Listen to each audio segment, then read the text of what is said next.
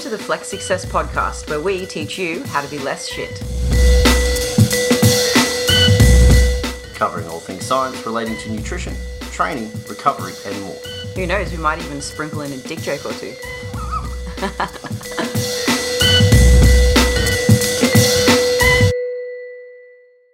Welcome back to the latest episode of the Flex Success Podcast, where we teach you how to be less shit. As always, we will be your co hosts. I'm Lizzy, and this is Dean. Now, if you find value in this episode, be sure to give us a like, subscribe, and drop a comment below on YouTube. Share us with your friends, give us a five star rating on your favorite podcast app, and if you want to take a screenshot and tag us on Instagram, just do that by putting in at flex underscore success. And while you're on Instagram, you can check out everything we offer from our ebooks to courses and programs. You can book a consultation or inquire about coaching via the link in our bio, or you can do that on our website. Enjoy the episode. hey guys, what's up? We are in Portugal. I think uh, the last time we did an episode without a guest, we were just leaving England, and we've been in Portugal now a couple weeks. Spent some time in Lisbon, which is the capital of Portugal, which was sick, wasn't it? Lisbon's cool. Lisbon is. I could definitely live in Lisbon yeah, or Lisboa, yeah. They call Or- it Lisboa. actually. Lish, Lisboa. Oh, so their uh, language has a lot of Spanish influence, and Spanish from Spain has a lot of sh in it, Mm. like como estás, uh, not como estás. Mm. It's not And as they nice. also have Arabic influence in some of their Yeah. There's a little bit of that. Yeah, so they say, uh, what is it, Lisboa or some shit. Yeah, Lisboa. And yeah. we're in Lagos, which is pronounced Lagos. yeah. Yeah, so we spent two weeks there. We've been a few days now in Lagos. We're here for another at least month. We've been here a week. Have we? Yeah, we got here on Tuesday. God damn. So we've been in Portugal for about three and a bit weeks. Yeah, and uh, I can get down with Portugal. It's pretty cool. There is no beanie on thy face, No, it's warm here. which was the last time that we said this will be the last beanie. So I nostalgically wore the beanie. Yeah. Um, I actually have worn the beanie here once, Have you? purely just out of comfort, you know, just to make me feel nice and safe. Okay. Um, and this is new for those that are looking at home, although don't look at this one. Yeah, if anybody's watching on YouTube, fantastic. But as this is an audio platform, that was silly. Dean has decided uh, on three nails that he finds the most special, and he's painting them midnight blue. Mm. With with the advice of a friend from Instagram to Yes. put a matte top coat on them. So it's not a shiny because Yeah. shiny isn't very masculine. Is that is that what you're taking? Yeah, I don't know, but I like it. The matte has worked. I like it. Anyways, guys, we have, I hope, a killer episode for you today. We're going to try and keep it to like 30 minutes. Don't know. Maybe we thought we'd throw you some shorter ones. Uh, and we were going to talk about a What are we going to talk about this? don't act like it's a surprise. We like prepared for it before we pressed record. Um, we're going to talk about types of hunger, and this is one of the video lessons from block three of the Better Bodies program. Uh, now, within the Better Bodies program, we have six blocks. The first one being nutrition, the second one being training, the third one being hunger and cravings management. So, this is one of the lessons, and we're going to talk about types of hunger, how to measure hunger, and how we can use type and measurement to guide our decision making when it comes to food. Mm, Because the Better Bodies program is all about sustainable transformations. Yeah. And one of the things that people typically struggle with the most is this sort of managing hunger, managing cravings. They do all right for a period of time when they're doing the weight loss portion, Mm. but then the sustainability portion, they a lot of the time they become unstuck. So yeah, Yeah, yeah, totally. Well, uh, actually, within the the video lesson that I'm sort of taking inspiration from for this podcast, I pulled some research that shows that one of the biggest indicators of managing weight loss long term, so like sustainable weight loss, is uh, hunger management. Mm. So people that are just really hungry, maybe they might halve the amount of food they're eating, which then halves their calories. That's great. They lose weight, but they can't maintain just like eating half forever. It's the people that actually manage their hunger or have lower perceived levels of hunger that are more successful. So it's very mind important. blowing information that being hungry all the time is probably not sustainable. No, and I think at first when we're feeling really motivated and we're really willing to suffer a little bit, it works. But like that only works for so long, Yeah. you know. So Yes. two types of hunger Two we're going to talk about today. One being hedonic, one being homeostatic. Mhm. Do you want to break that down Do for you? the listeners? No, rock and roll. Okay. So uh, we spoke about this also in the Untangling Fat Loss ebook. So if anybody has that ebook and has read chapter one, this will sound familiar. We have two main types of hunger. Of course, we can also talk about like emotional hunger and things like that. Um, but the two main types are homeostatic hunger, which is physiological hunger. This usually comes on every few hours. It builds slowly. It comes with an uncomfortable feeling in our stomach. And any food will satisfy this type of hunger. If I'm homeostatically hungry, if I'm yeah, homeostatically hungry, it's a big word, Dean. It's a big It's word. two words. Uh, yeah, it's true. Well, hunger is not the word I'm talking about here. Uh, I could either have, you know, rice and chicken, or I could have fish and broccoli, and that would satisfy the hunger. Hmm. Uh, and we want to think of this on a scale, right? Not as a light switch. It's this type of hunger or that type of hunger. On the other end of the scale spectrum, we've got hedonic hunger. And this is to do with pleasure eating.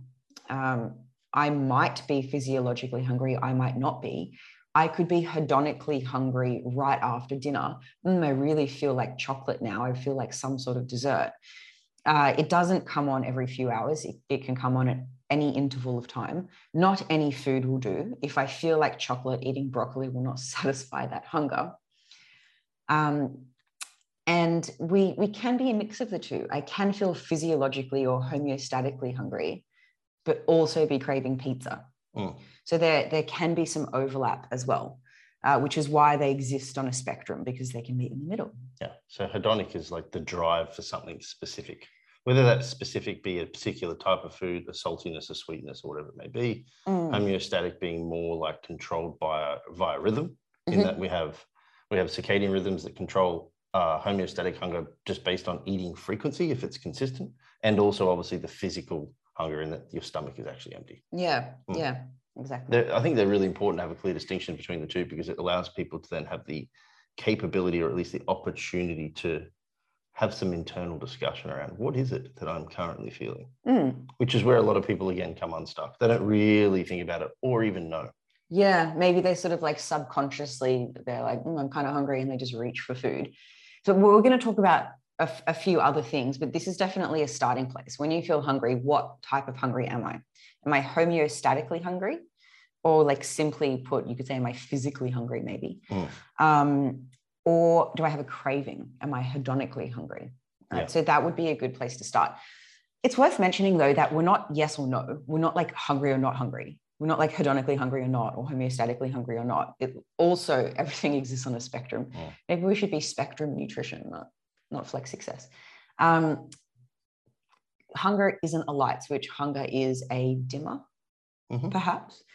And we can, when we go ahead and decide, okay, I'm this hungry or I'm that hungry, hedonic or homeostatic, we want to go ahead and measure them. Because as I said, it's not a light switch. So where do we sit? Normally, when people say, How hungry am I? they might think of a scale of one to 10, 10 being like super hungry, one being not hungry at all. But actually, I much prefer the um, hunger scale, which is pulled from uh, not informed eating. That's Um, that's ours again. that is ours. What's it, you called? um, from me. Um, I was going to say informed eating straight away too, then, but intuitive. eating. Oh, intuitive eating, right. It's pulled from the intuitive eating framework. And it is a one to 10 scale, but five means you're neutral. You're neither full nor hungry. You're just like, you're just neutral. And as we get to 10, we get really full. And as we get to one, we get super starving. So I really like to scale or measure hunger this way uh, because it helps us decide when to eat or if to eat. Because if you think, oh, I'm kind of hungry, okay, where do I exist on the scale? Oh, I'm actually a five. I just walked past a bakery and it smelled good. I'm not really hungry. Then that might help you make a decision. And what are some of the cues that they're thinking about in this? I don't Is in like a, a gurgling stomach, the feeling of emptiness, yeah. that kind of stuff. Yeah, I suppose like one would be like so hungry that you could eat your own arm off and you just feel like gorging yourself. Whereas like a, a four hungry, because you know five is neutral, so four is just getting hungry, would be like, yeah, you know, I could start to eat. A three is like, I'm pretty hungry. So we want to wait until we're like maybe a two or a three, maybe a three or a four. And we only want to eat up to like a six or a seven, which is like getting full pretty full. We don't want to get to the point of like an eight or a nine out of 10, which is uncomfortably full. Mm. Um, we can talk about how to measure cravings in a moment, but it's worth mentioning that the hunger scale has some limitations too. if you're weight neutral, meaning you don't really care what your weight is, then the hunger scale doesn't really have any limitations. We should start eating when we're pretty hungry and stop eating when we feel satisfied. But if you're someone who's already quite lean and you want to get leaner again, this can get difficult because your body goes through something called negative metabolic adaptations, which is a super fancy way of saying your body's trying to stop you from starving to death and is making you hungrier more often. It's increasing your food behaviors. Food tastes better, it smells better. You just want to eat more. You're thinking about food all the time. Yes. So, eating to the hunger scale, if you're already quite lean and trying to get leaner, uh, isn't always such a good idea. It still has some use, but we might want to start eating when we're a little bit more than just a bit hungry and stop eating before we are quite full. Maybe we want to stop eating at satisfied. Mhm. Um, and maybe we want to just ignore our hunger sometimes, just push through. So there definitely are some limitations There are there are absolutely times that are necessary for you just to to deal. deal with the hunger. Yeah.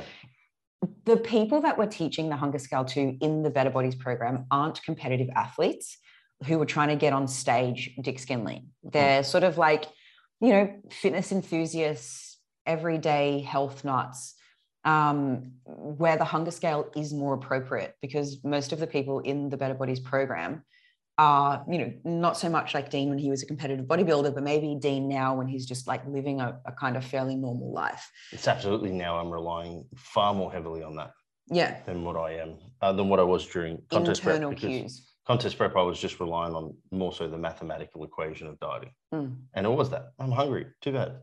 Yeah. Whereas now it's kind of like I can eat or I cannot eat. It's up to me. I determine when that's, you know, Mm. within my goals still of having some form of weight maintenance uh, at my new weight that I found, not obviously my stage weight. Mm. Um, and yeah, it's a it's a really interesting experience, I think, for people to go through, but a, a very necessary one, especially if someone's tracked macros before too and hasn't been so reliant on hunger cues. Is the process you mean like learning about their hunger cues? yeah, learning and trying to have some introspection around like what does it feel like to be a five, a four, a three? Mm, What does it feel like? Am I actually like, for example, in the post-comp phase, it's very easy to get to a nine when you're eating yeah. because you're seeking this overabundance of food and you want to feel like like you've indulged because it's been so long. Uh, and, and learning to sort of, yeah, I suppose like consciously tap into that and go, all right, this is a nine. I don't need to be at a nine. I just need to be at a seven, and a seven's okay. Yeah. I should have eaten a bit less or eaten slower. Yeah, a seven's like wrapping yourself in a warm blanket. A nine is like burying yourself underneath the bed. It's not even that comfortable. You've just gone way too hard. yeah. Yeah. Yeah. Yeah. Absolutely. Okay. So let's talk about how to measure um, hedonic hunger. Yeah. Which we could call cravings. Now, this exists on, I like to call it the cravings thermometer. So it doesn't exist on a scale as much as it does a thermometer, with one being like you don't have the craving for it at all, 10 being it's extreme. But what we want to do, I think this was Chelsea's idea, was mm. to chop out the seven. Because if I'm trying to, if I have a craving, if I'm like, oh, I feel like some chocolate, and I'm like, okay, on a on a thermometer of, of one to 10, how much do I feel like the chocolate? If I'm not really sure, it's easy to land on a seven, Mm. right? Because a seven's like, it's not really low, it's not really high. Like, what do you do with a seven? I don't know. It's the number that everyone goes to when you say choose a number between one and 10. It's like it's not in the middle, it's not the end, somewhere in between. What's your favorite number? It's my favorite number for different reasons. I think it's weird how people have favorite numbers. Can I just say?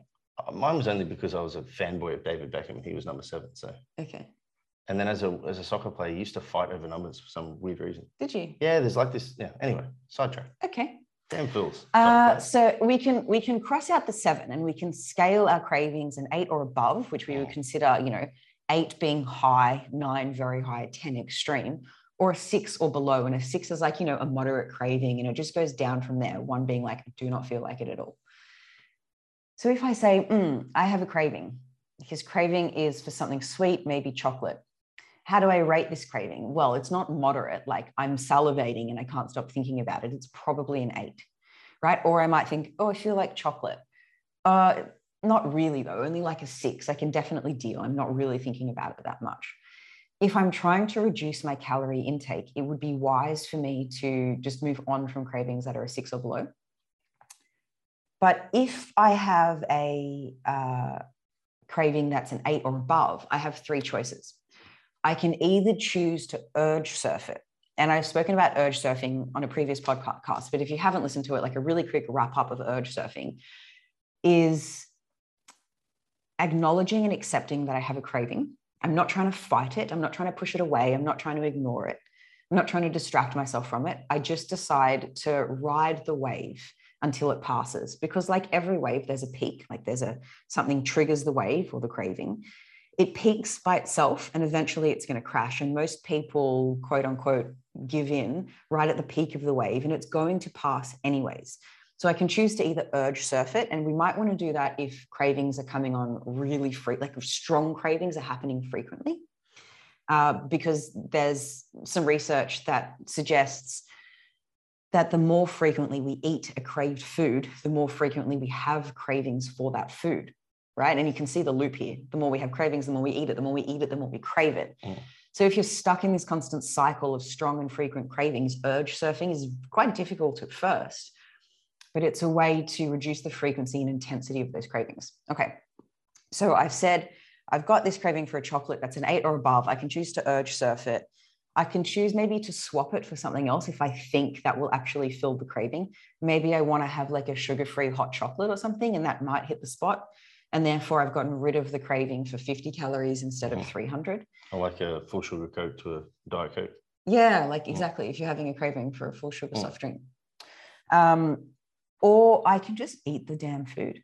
And there's nothing wrong with eating the food um, especially if you think just a little bit of it, like a portion controlled amount, is going to get rid of the craving. Mm. It's not something that happens all the time. Like I'm not craving it multiple times a day.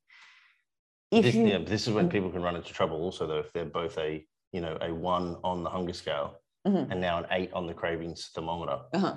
if you go and introduce that food at that time when you've had no ability to also shut down the, the homeostatic hunger, there is the potential. It's, oh God, it's going to be a lot more difficult to stop there. Oh, you're saying if someone's like super, super hungry, like hedonically mm. hungry, uh, sorry, homeostatically hungry, and they have high cravings. Yeah. Mm. That urge surfing, I would probably encourage momentarily, or you might move to like having a meal and then re uh, sort of, uh, I suppose, like realigning and just saying, do I really still feel like an eight? Because mm. again, if we refer back to the beginning of this podcast, homeostatic is going to be shut down in the presence of food, whereas the hedonic stuff theoretically will continue on. Well, you know until why, you go through these three options. Yeah, I, I really like that point because when you're feeling really homeostatically hungry and you have a high craving for chocolate, you're right. You're likely not going to eat four squares. You're likely going to have the whole block because you're starving and you have a craving. Mm. So this brings us to the point of why we eat okay, we can eat for emotional reasons because we're trying to self soothe or we're anxious or whatever. And that's uh, a story for another day, which is covered in, in the um, Better Bodies program as well, but not the topic of today. Yeah. Maybe we're eating for social reasons. Maybe someone's invited you to dinner. You're not actually hungry, but look, they made you a dinner. Don't be an asshole. Um, maybe you're eating out of habit. Like as soon as you get home, you open the fridge. But the other yeah. reason is hunger. Mm. Right. So, like, we, we need to tackle all these things separately. And in the Better Bodies program, we have um, a, a habit change and body image management section, which covers that as well. But if we're just sticking to types of hunger today, and hunger is the reason we're eating, ask yourself this is just um, pulling on the point that Dean made. Why am I eating? Am I homeostatically hungry, like physiologically hungry? If that's the case, what do we want to be eating, Dean? Something that is relatively decent in food volume or size, but relatively lower in calories. Mm-hmm. Fewer calories for more total volume of food. Yeah, because what we're trying to do is we're trying to squash homeostatic hunger. And if any food will do, why wouldn't we choose a food that aligns with our goals? You know, we, we want to make it palatable enough. We don't want to hate it. Mm. Um, but we want it to be, you know, fruits or vegetables, lean proteins, maybe some starches. Yeah, it needs to be palatable enough, like you said, but not so palatable that it drives more of that uh, hedonic sort of drive. Yeah. And it also needs to be voluminous enough that it also starts to mechanically shut down hunger a little bit. Mm-hmm. Um, but it doesn't need to be like astronomically high on the high volume, low calorie approach too. Because there's there's some feedback mechanisms around uh, hedonic, or oh, sorry, homeostatic hunger that are volume driven. Mm-hmm. How much food is in your stomach, mm-hmm. um, and then it's also calorically driven. So like, what is the calorie value of that meal? And there was a, a movement for a while where people were making the lowest calorie possible foods for the largest amount of volume, Like the most Protein fluff. protein and- fluff, yeah. which was like using thickening agents and some protein powder, and we just try to fill the stomach up with as much food as possible. but 20 calories. or two liters of jelly, little diet jelly, or Yeah. you know, a kilo and a half of cucumber salad kind of thing. Mhm. Um, and what we know from that is that doesn't it, it works to an extent, but it doesn't work better than say 20% less or 30% less because the calories Volume. are so low. Yeah, there's a there's a disproportionate relationship from a natural food perspective where the volume of food is too high for the little amount of calories you consume. So yeah, it's you got to play you got to play the game of volume. you don't want to, sensibly and we don't have to overthink yeah, you don't want to abuse it. You know, Yeah, yeah, for sure. And if you still crave the chocolate after you've squashed the homeostatic hunger, it's so much easier to eat four squares. Mm. It's so much easier to portion control when you don't start starving. Yeah. You know, it's like going to the supermarket on a hungry stomach and coming home with like the entire biscuit aisle.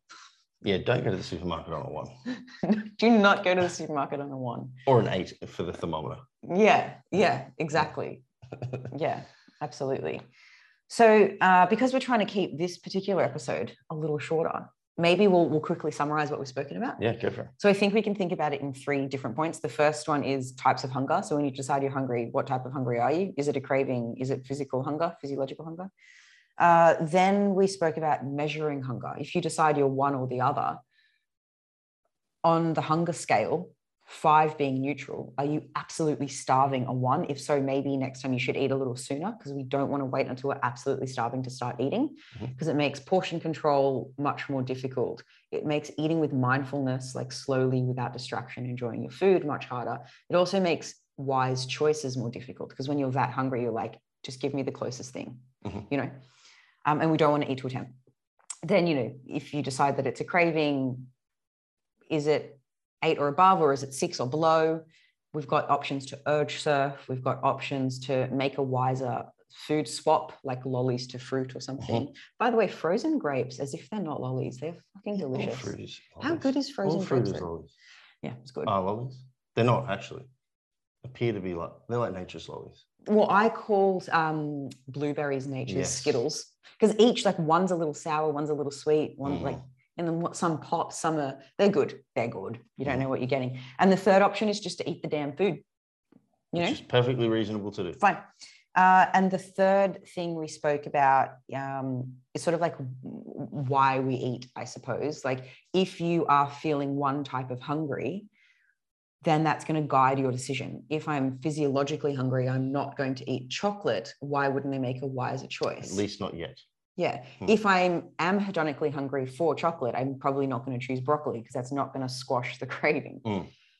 I think there's one caveat to this, which we maybe have discussed, and this is going to be individually specific to though, is that you do also need to be somewhat cautious about having the craving based food immediately after the meal that you've consumed to basically squash the homeostatic hunger. Okay. I think a little bit of time is sometimes good for some individuals, depending on what your kind of control is like. Because we talked about that meal to squash homeostatic hunger being voluminous enough and low calorie or calorie controlled enough that you feel full and palatable enough that you enjoy it, but not so palatable that It's you want to to eat lots of it. Yeah. And sometimes my experience, at least from a personal perspective, I'll talk of here, is that you can have the high volume, calorie controlled, reasonably tasty meal and be quite satisfied. And then the moment you add in that highly palatable food that's lower volume, it kind of ticks up the, the want to eat more. Okay. But this is just a great opportunity again for you to check in with yourself and say, hey, this is clearly homeost- uh, clearly hedonic. Like it's not homeostatic because I'm full, but it's the palatability of the really, really delicious thing afterwards. It kind of works like the dessert. Mm. That sometimes can just kind of be like, ooh, I want some more. It could be habitual eating. Yeah. Um, Yeah. So just be mindful of the fact that you, if you're going to change like that sensory sort of feedback, like going from reasonably tasty to very salty or very sweet, or a combination of both, Yeah. that there may be this little uptick moment. But again, that's when you can practice urge surfing anyway. Yeah. Um, there's always an option to manage this. Yeah, and I would never say to myself, "Oh, I'm not going to eat the chocolate." I would say to myself, "I'm just going to wait 20 minutes and see if I still want it just as much." Yeah. And that makes it so much easier because it's not never, it's not now. Yeah, Yeah. Yeah. it's goody. Yeah, and and it like it might actually end up being never, but it just makes never so much easier because you don't want it as much in 20 minutes. Mhm. You Yeah, and the more frequently you do that, the easier it becomes. Yeah. Okay. So our sequence of questions from here goes less shit tip because we know that the tagline of this podcast is how to be less shit. Mm. So we want to leave you with a less shit tip. You want to go or shall I? Yeah, no. Less Mhm. shit tip from me would be to slow down your eating. Okay. Um, I think too many people consume food at a rapid rate because everyone's in a hurry. Mhm. And I mentioned before that part of that feedback on the homeostatic hunger is volume driven or mechanistic in the stomach. Mhm. And that means that that needs time to register. So eat slower. Whatever you do now, the easiest way to do this is just to chew everything twice as much as what you typically do. Okay. It's also, you probably find your digestion will be a lot better too because you're preparing that stomach for that their food. Mm. Uh, you could even like set a timer and like, I'm not going to finish this meal until 15 or 20 minutes is up, something like that. Mm. Uh, or you could swallow your food, take a couple breaths before you put more food back on your spoon or your chopsticks or Yeah. your whatever. Yeah, it's another great one. Put the spoon or the fork or the knife down between each mouthful. Force yourself to chew more as Mm. opposed to going fork in mouth, chew once, fork in mouth, chew once, swallow, repeat. Um, If you're trying to gain weight, do the opposite. this is still a good advice, but yeah, the opposite. Like, just- yeah, you also still want to chew your food exceptionally well when you're trying to gain weight, so you don't have digestive issues. So yeah, it's true. But maybe you want to eat a little faster, choose more palatable foods. Basically, practice good eating hygiene. All of the stuff that you would learn if you were watching Downton Abbey. which is something Dean and I have been. we've been doing an episode most nights, Yeah. and uh, God, a lot's happened. There's been murders and rapes and cheating, and it's it's intense. Lots of dinners. Lots of fancy dinners, What do they call lunch? Lots of lunches. luncheons. Oh, Luncheon is served. prepare the food for the luncheon. It annoys me every time they say luncheon. I'm like, fuck up. My name is now Lord. Lord Dean. Um, okay, something. Oh, not something we're sharing. We just did that, didn't we no, we? just did less shit tip. You're up. Oh yeah, it is something we're Something sharing. we're sharing. You got something we're sharing? It's something I prepared I don't want to share with you like the coolest pastéis place in Lagos, which by the way is um Never in no place because it's actually in Lisboa. oh sorry, Lisboa, it is true. Um Portuguese tarts, like custard tarts, are called pastéis. Well, pastel is the single tart, pastéis is like the plural word. Mm, so pastel. I don't want to share that with you because like you're not in Portugal. You can't. I'm going to share something with you that's actually useful, but not as tasty. Um, I am a big fan of listening to podcasts or like educational stuff on YouTube or whatever on one and a half speed. Because sometimes people talk so damn slow that my mind starts to wander. I'm like, "Ta-ta, today, Junior. Mm. And I can make a 20 minute thing, like 15 minutes, 10 minutes if it's double time or something like that. And I much prefer it. Mm. I tend to put things off a little less because I'm like, hey, it's only 10 minutes. Yeah, as not opposed to 15. 15. Yeah. Um, so yeah, that's my something worth sharing. Give it a go. Podcasts, YouTube stuff, listen to things on one and a half times. Can I give a less shit tip in relation to your something we're sharing? Okay.